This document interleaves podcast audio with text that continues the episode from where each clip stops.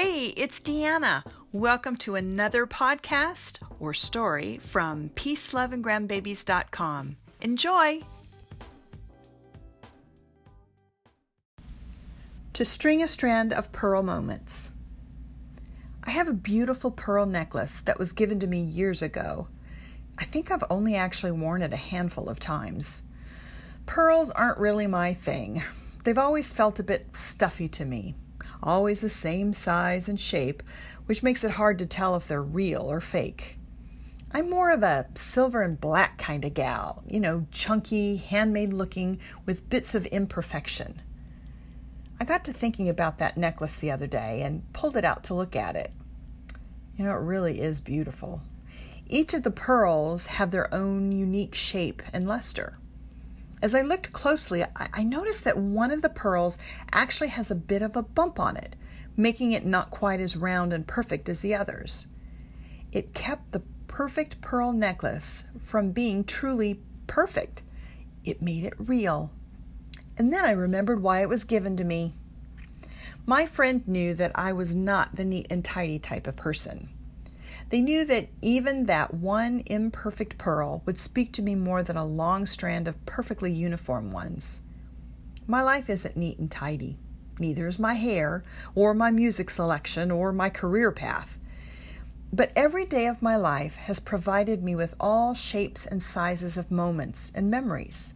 Some are great, mm, some not so great, but strung together, they create my very own string of pearl moments. I wondered what happened to this one little pearl that made it so unique. Why did the others end up being smoother? Well, really, where do pearls even come from? So I Googled, How are pearls made? and found this interesting little explanation.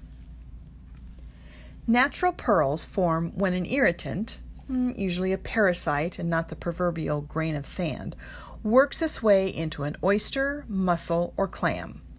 As a defense mechanism, a fluid is used to coat the irritant. Layer upon layer of this coating, called nacre, is deposited until a lustrous pearl is formed. I got to thinking that life would be so boring and non engaging if there weren't little irritants along the way to help form new shapes and experiences. Irritants that make each of us unique and different.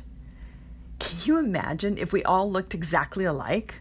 Or thought the same way or, or even sounded like each other, life would not be the adventure I believe God meant it to be.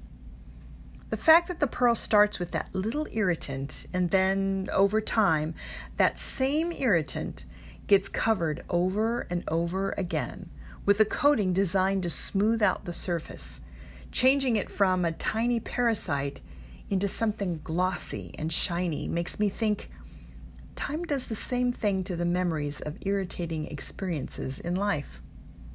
I wouldn't be who I am without the experiences I've had. The good ones make me smile and always keep my spirits lifted when I'm feeling a little down. The more challenging experiences make me humble and give me the ability to relate to others going through similar circumstances.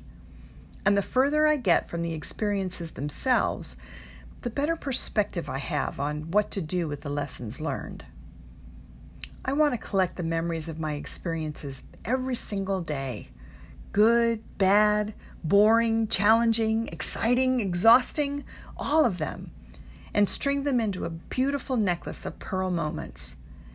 I want to be reminded that the little irritants of life are what created this most beautiful and curious of God's creation, the pearl.